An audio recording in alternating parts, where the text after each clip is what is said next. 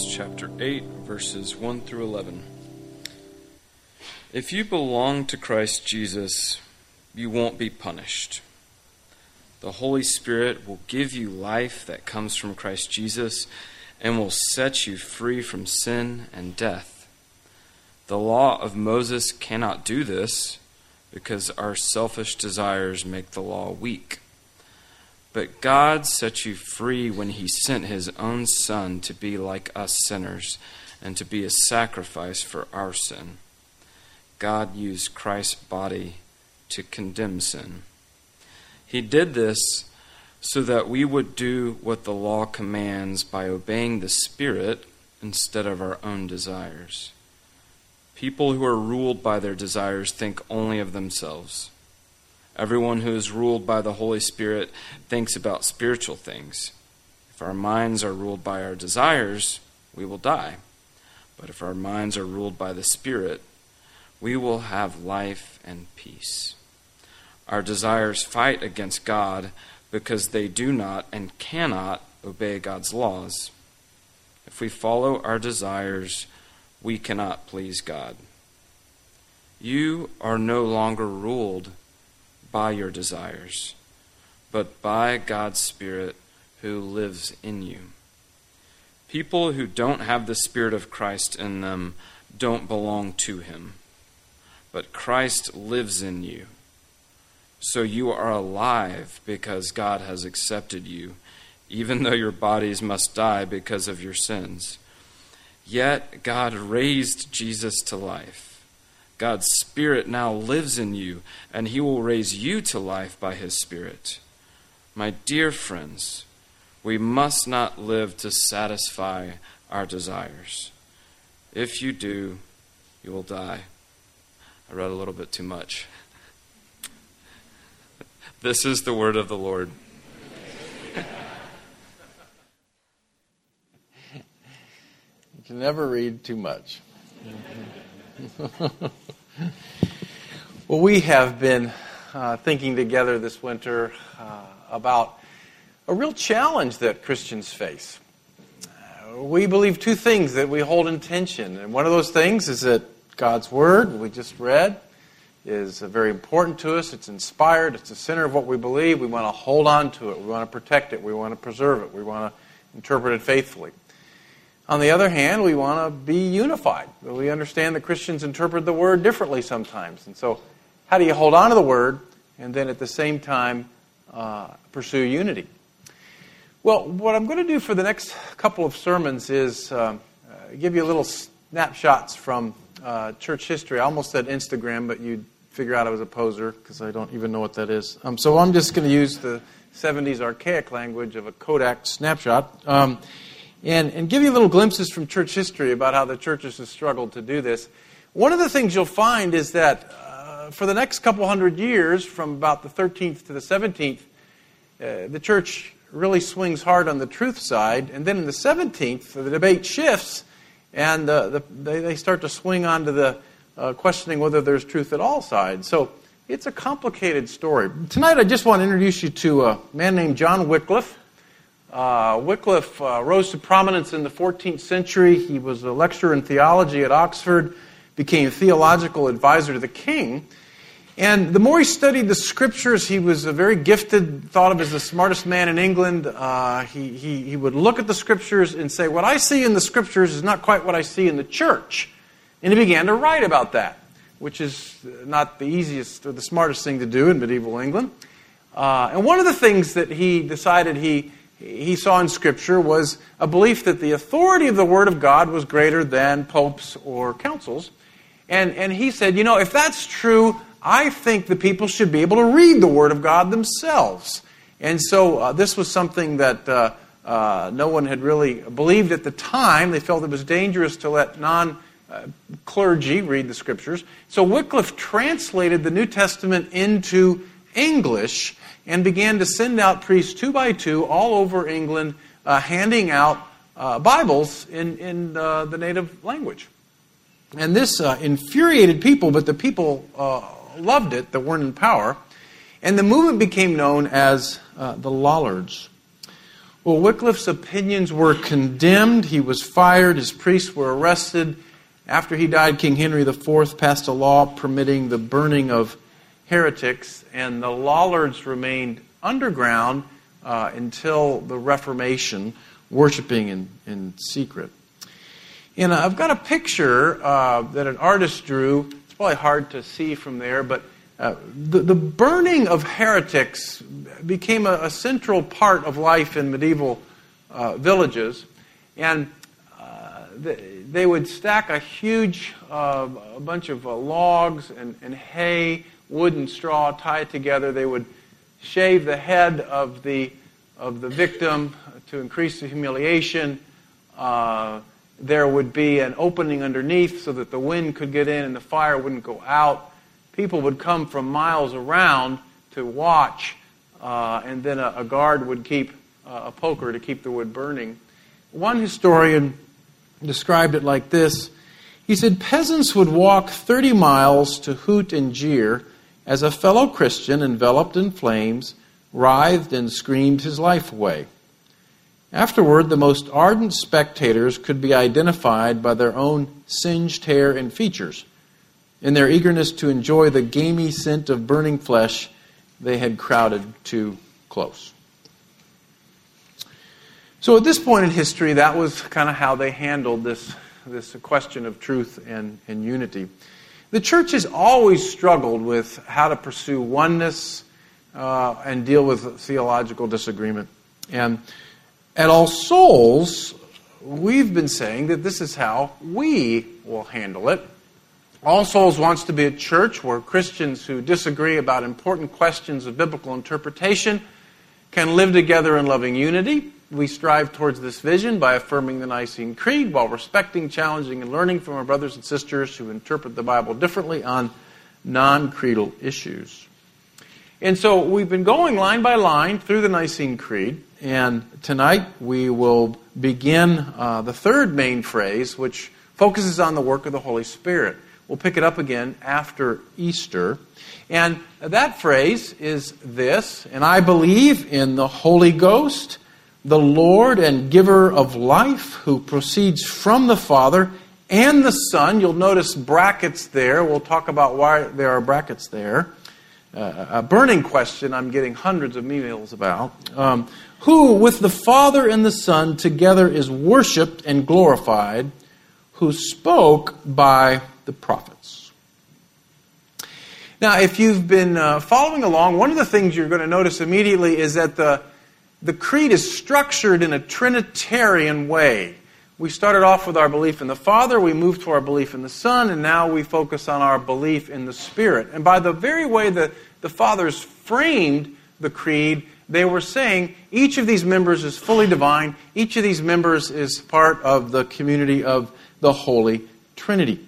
Um, and, and one of the things that they're doing at this point in the creed, if you've read ahead, you'll notice that after talking about the Father as creator, the Son as redeemer, and the Spirit as the giver of life, they're going to move to the church, to us, and the church's mission in the world. And so the Holy Spirit is the link between Christ, the risen Christ, and the church's work in the world. And tonight, all I want to do is step all the way back and, and look at that phrase I believe, or we believe in the Holy Ghost. Uh, that, of course, is an archaic word that, that today is better translated as spirit, and that's how I'll refer to it the rest of the night. What really are we saying when we say we believe in the Holy Spirit. What are we saying? Uh, some of the church's most powerful prayers express this belief. Uh, listen to this and pray this with me. This 13th century prayer, it's called in Latin Veni Sancte Spiritus, or Come, Holy Spirit. Come, Holy Spirit.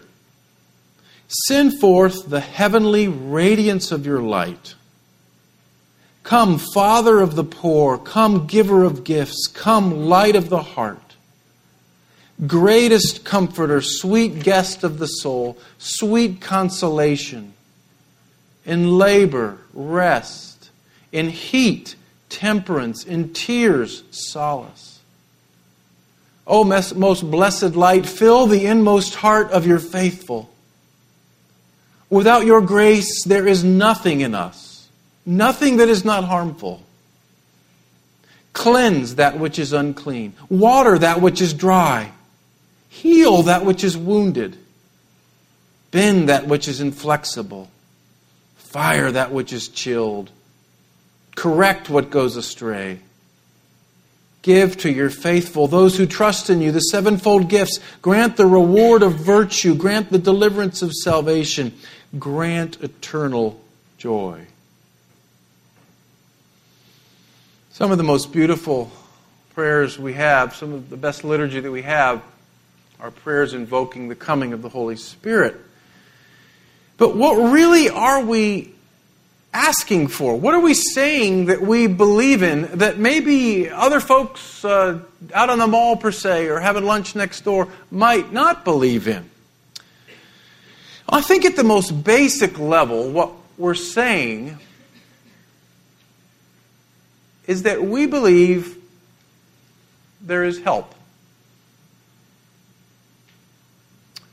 Now, let me back up and explain that. One of the questions every human being has to ask and answer is this Am I alone? Am I alone in the universe? Is, is figuring out life and getting through life up to me? Or is there some kind of power that I can rely on? And we all ask that question, whether articulately or not. Now, a fifth of Americans today no longer affiliate with a religious tradition. A third of them describe themselves as atheists or agnostics. This is a growing number, so much so that a college in California has, has started an academic program in sociology and secular studies. And in other words, what they mean is so many people are secularists now, so many people have concluded that the answer to the question of, Am I alone? is yes that there's no one up there I can depend on, that it's become a kind of uh, American religion. And uh, one of the professors there, Philip Zuckerman, wrote a, a book called Living the Secular Life. And it's all about how uh, America's secularists are finding meaning and purpose and coping with, with life, with, uh, in, in, other words, taking Lennon up on his bargain and imagining that there's no heaven. And Zuckerman interviews a young man named Luke, and Luke had become an atheist and his father died, and he asked him, How, do, you, how do you cope with, with the death of your father when you don't believe in God? And then Zuckerman says, In Luke's experience, he didn't turn to God for comfort. Uh, he says, So that was really a test of my atheism when my father died. I mean, I was like, If this is true and there isn't a God, then I'll never see my dad again. He's not in heaven. And then Zuckerman says, But how did you really cope? And Luke says, Friends and family. That's it. So, for a lot of people, uh, that increasingly is becoming their answer to the question of, Am I alone in the universe? Uh, the answer is, Well, there's no higher power out there, but I have you and you have me, and we will get through that together.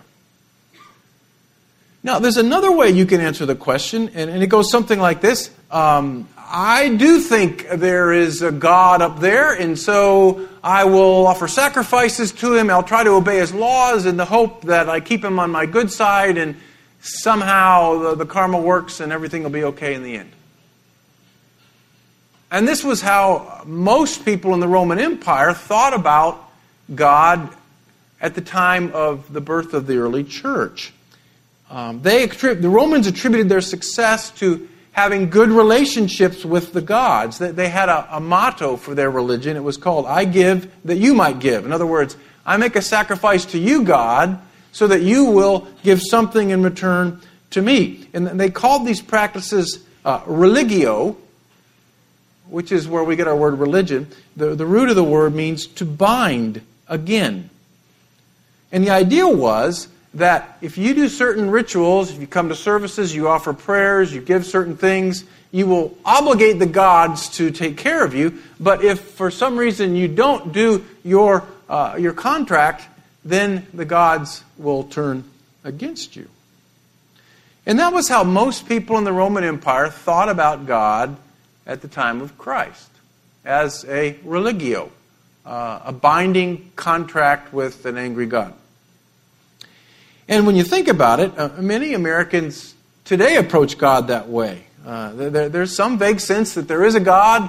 There's some vague sense that maybe at least on Easter I ought to show up and uh, that, I, that I ought to do some spiritual things. And, and hopefully, if I do that, uh, my kids will turn out okay, or uh, at least the mojo of the universe won't get all goofy on my behalf or something, but that's kind of how a lot of people think about it.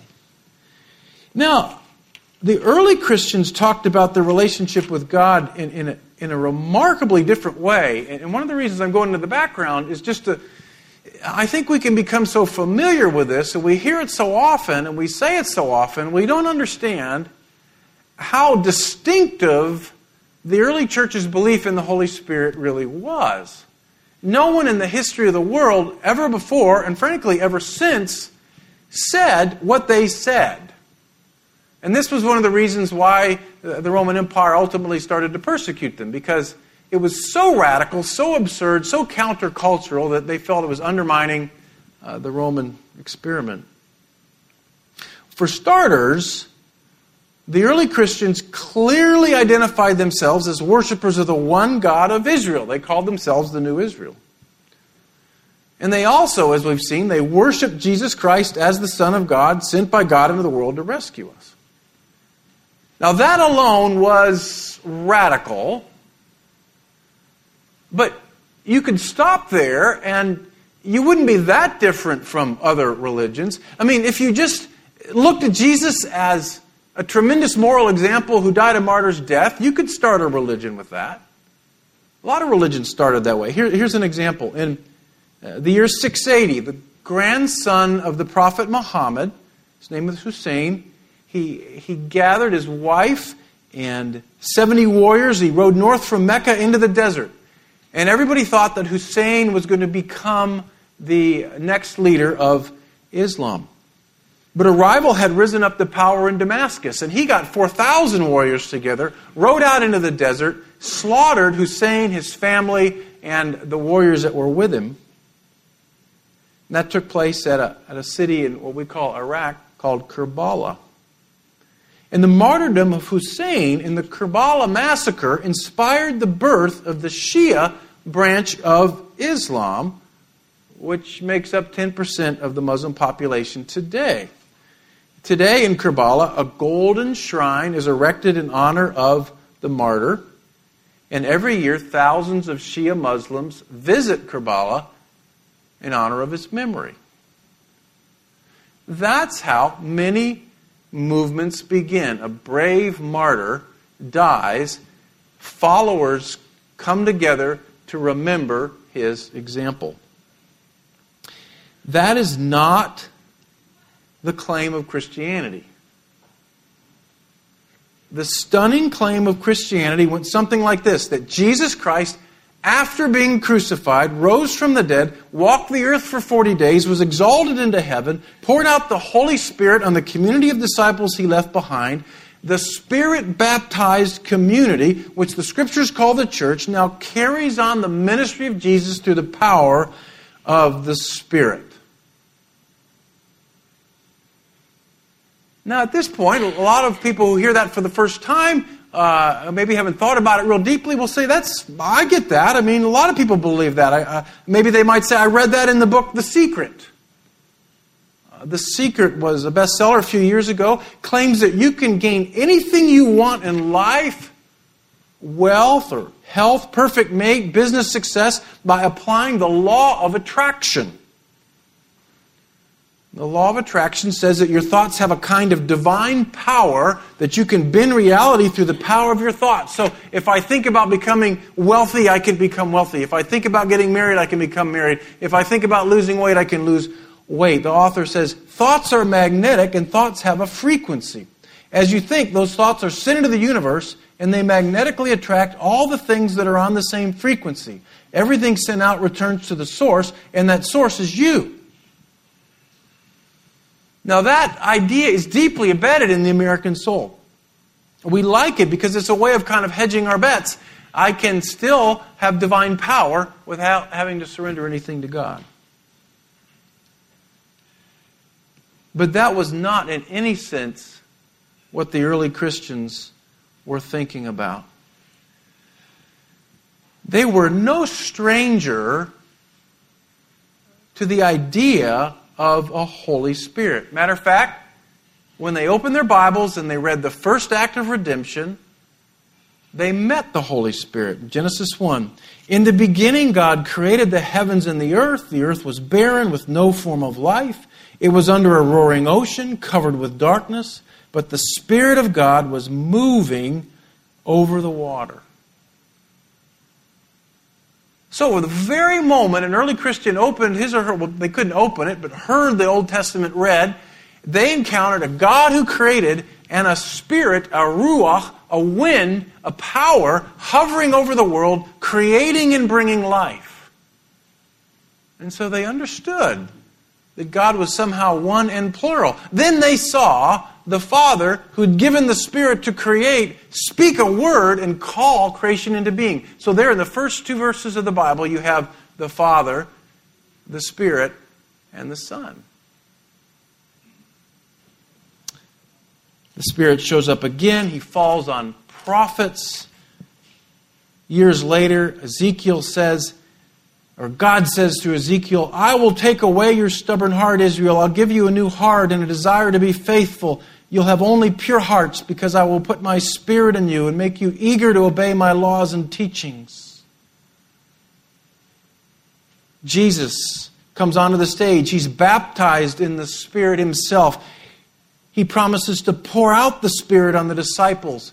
In the upper room, he promises to give them the paraclete, the helper to his disciples to guide them and reveal truth to them. After his resurrection, he makes them stay in the room in Jerusalem and wait for the outpouring of the Spirit. And on the day of Pentecost, the Holy Spirit falls. Luke says like this All the Lord's followers were together in one place. Suddenly there was a noise from heaven like the sound of a mighty wind. It filled the house where they were meeting. Then they saw what looked like fiery tongues moving in all directions and a tongue came and settled on each person there. The Holy Spirit took control of everyone, and they began speaking whatever languages the Spirit let them speak. So the Holy Spirit comes and, and enters these believers. Now, if you've studied uh, first century religions at all, you might say at this point, well, but wait a minute, weren't there other religions that claimed that the God would fill them and that they had some kind of a experience with this other God. And isn't Christianity really just kind of copying these other ecstatic mystery religions? And you would be right. There are other examples in the first century. Uh, the cult of Dionysius, for example, uh, had worship services where you would come together. Typically, you would drink a lot of wine uh, then there would often be uh, sexual promiscuity. There would be a, a, rhythmic drumming and dancing that would go late into the night. They would, they would dance around the idol of the god, and at the end of the night, uh, they would hope to be filled with the divine spirit and, and close to him. And there were a number of religions like that in the ancient world. So, uh, aren't, we, aren't we just saying that Christianity is kind of the same thing? No, not at all. The early Christians described their experience of the Spirit of God in very different ways. They actually said that when God's Spirit, the God of Israel, filled them, He came in permanently. And that was an idea that no one had really thought about before. Paul put it like this he says, You're no longer ruled by your desires, you're ruled by God's Spirit now, who lives in you. The early Christians also said that this power didn't just come into them to give them some ecstatic experience that resulted in drunkenness and, and sex and forgetting their problems for a few hours, which is what the mystery religions did. Paul said that this spirit, the spirit of the God of Israel, the spirit of the Son of God, the spirit that created the world, somehow would actually enter you and transform you and give you the power to live a life that reflected his character. Again, Paul puts it like this If you're guided by the Spirit, you won't obey your selfish desires. God's Spirit makes us loving, happy, peaceful, patient, kind, good, faithful, gentle, self controlled. So the early Christians knew this person of the Holy Spirit, and that was another difference. They, they, knew him as a person, someone who had feelings, and someone who spoke, and someone who had a, a will. And they knew him as a power who would come into their lives and reveal his will for them. And they talked about him leading them, guiding them, convicting them, praying through them, comforting them, pouring out the love of God in their hearts.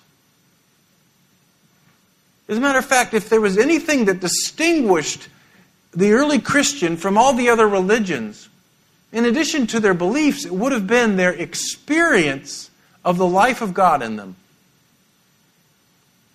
It would have been their living by a divine power. That would have been the distinguishing characteristic. There's a, a, verse in Paul's letter to the Corinthians in the second chapter where Paul says, These things God has revealed to us by the Spirit. The Spirit searches everything, even the depths of God. We didn't receive the Spirit of the world. We received the Spirit who's from God, that we might understand that things freely given by God, we have the mind of Christ. We have the mind of Christ. So the belief in the Holy Spirit that was so central to the, to the early church was that the very mind of Christ that revealed the mind of the Father, the mysteries of all eternity, the very depths of the Trinity, somehow that wisdom is downloaded into the believer at conversion. Do you see how different that is from any other religion. And yet, so often, I, I, I, think because it's hard to understand, we forget it and we essentially go back to religio. All right, here are a few religious things I'm going to do in the hope that God won't hurt me. That's such a different religion than Christianity. Now, one of the things that the, whole, the, the early Christians talked about, that as far as I know, no one else talked about, is they talked about grieving the Holy Spirit. They talked about being in such a relationship with the Holy Spirit that they could live in a way that hurt his feelings. That was a way that no one in the ancient world ever would have thought about God. But that shows you how intimate this relationship was, how personal it was. This was what they were experiencing. You know what it's like when you're in a close relationship with a friend or a, a lover or a child, and you've gotten into conflict and you know that you've grieved them, you can just feel it. Well, the early Christians believed that that was true with God too. And some of you are experiencing that tonight. And some of us have experienced that this week. You know exactly what I'm talking about. You, you, you know what it's like to experience the fullness of the Spirit's love and power and pleasure coursing through your life. You know what it's like to be led by the Spirit And you also know what it's like to have grieved him. You know what it's like to have walked away from him. And this is why the early Christians talked about being filled with the Spirit. Because even though the Holy Spirit comes into the believer, we can grieve him through our sins. And so, over and over again, we need to pray for the filling of the Holy Spirit. So, as we prepare for Holy Week, for the week in which we remember the price Christ paid to forgive us for our sins, for what he had to go through to get to the point where he could be glorified and pour out the Spirit on our behalf. I encourage you to, to ask this question. And, and I do encourage you to try to find a special window of time each day this Holy Week. Even if you can only do it for 10 minutes. And if you have no idea where to start, I encourage you to use a little app online called Pray As You Go. If, if you have no idea uh, how to start or where to turn, uh, it's, it's one way. It's one easy way. It takes about 12 minutes. Pray as you go. But whatever you do this, this week, please take a few minutes each day and ask God to show you if you have grieved the Holy Spirit in any way. And then as you move towards Easter, pray for the filling of the Holy Spirit. Pray that He will come into your life, cleanse you of your sins, and live Christ's life in and through you. Now, one warning about that. Don't pray that prayer flippantly. I think in the spiritual realm, it's, it's even more dangerous to pray for the filling of the Spirit and not really mean it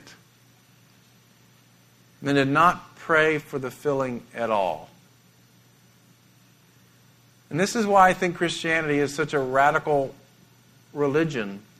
If you pray for the filling of the Holy Spirit,